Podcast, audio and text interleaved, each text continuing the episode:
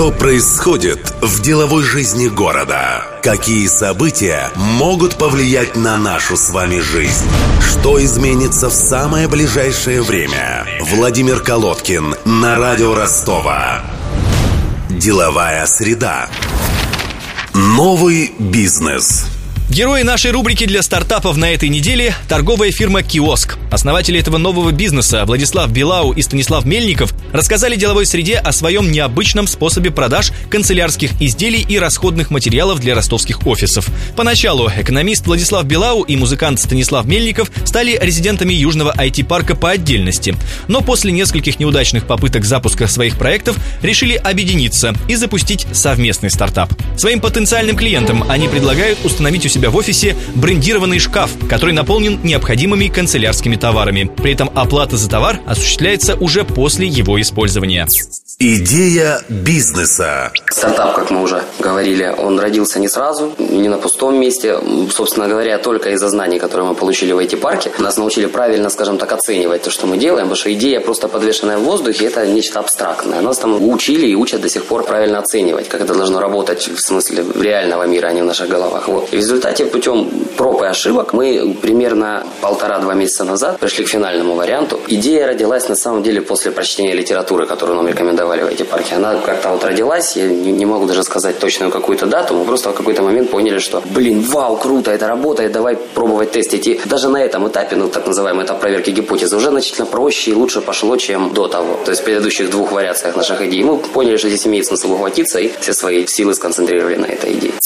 Как это работает? На самом деле, в принципе, все довольно-таки просто. То есть, когда клиент выражает желание с нами сотрудничать, то есть он оставляет там заявку, либо звонит менеджеру, то представитель отдела продаж, то есть, ну, в данный момент это Станислав, приезжает, вот, общается с вами, узнает, чем вы пользуетесь, то есть в каком количестве, какой маркой там предпочитаете, по каким ценам вам сейчас поставляют. Мы забираем эти данные, мы их анализируем и выставляем вам коммерческое предложение. В нем мы указываем цены, объем товара, который будет у вас храниться постоянно, то есть который мы выполнять, и ассортимент.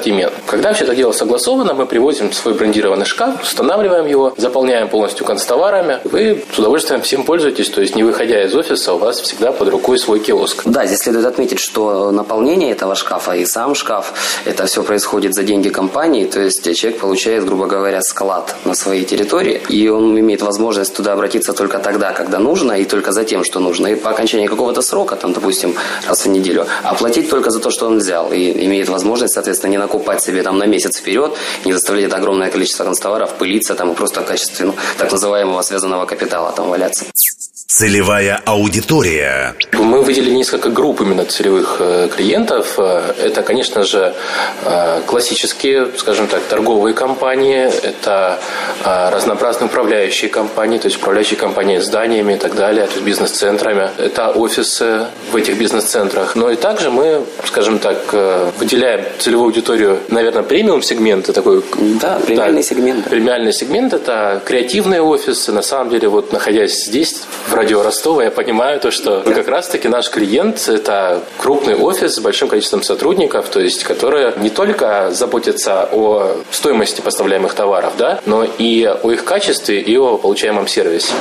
Ценовая политика. На самом деле у нас ценовая политика абсолютно классическая. Она сравнима с, со всеми нынешними поставщиками канцтоваров в Ростове. То есть это, не буду рекламировать их называть. В плане корпоративной поставки мы не отличаемся ничем по цене. То есть зачастую в девяноста процентах случаев мы можем предложить клиенту ту же самую цену, которую он получал раньше. Мы не пытаемся продавать дешевле канцтовары. То есть мы не пытаемся вызвать там, ценовую войну на рынке и так далее. Да? Потому что мы как раз таки, Стас правильно говорит, продаем сервис. Почитали довольно-таки много уже литературы в ай ти-парке, то есть мы пытаемся перенять западный опыт в плане сервиса. У нас в России как такового качественного сервиса нет почти ни в одной отрасли. Если сотрудничать с клиентом, именно продавая ему, скажем так, счастье, то есть удовольствие от работы с тобой, то можно получить гораздо больше, нежели чем просто пытаться заработать денег.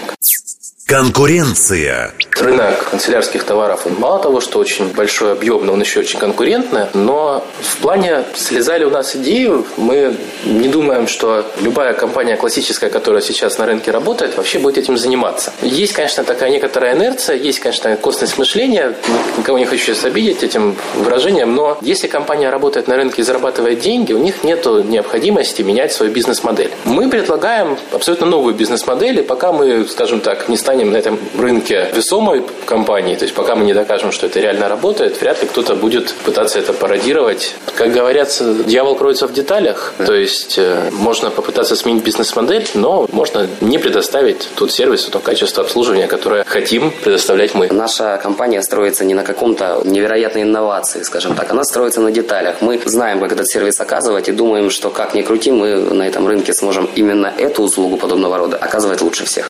Методы продвижения. В ай ти-парке есть такая, скажем, корпоративная политика в отношении того, что абсолютно любой стартап, ну, любая идея, она должна уметь продаваться, должна уметь э, так или иначе монетизироваться, ну или привлекать трафик через сеть. В данном случае мы сейчас находимся на этапе тестирования лендинга, ну, лендинг-пейджа. Мы проверяем конверсию, ну, то есть насколько вообще реально создать поток, ну, то есть трафик клиентов для того, чтобы они нас искали, а не мы их, ну, классическим образом ходили и привлекали.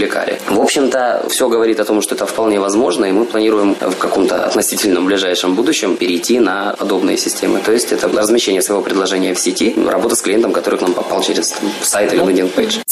Команда проекта. Сейчас у нас в штате именно, нас двое. Мы планируем пока именно потому, что мы тестируем различными способами наш бизнес, как он продается, где, где сегменты, где наша ЦА. Мы используем сейчас эм, наемные силы продажников, то есть людей, которые наше предложение там, по разным каналам тестируют. Но в штате у нас пока двое. Мы, мы, нам этого хватает пока что на данном этапе. Просто есть друзья, которые в различных вопросах могут пока что нам на этапе проверки гипотезы, да, то есть помогать, не тратя большие деньги, так сказать, бережливый стартап. Не пытаемся нанять именитого маркетолога, да, чтобы проверить что-то простое.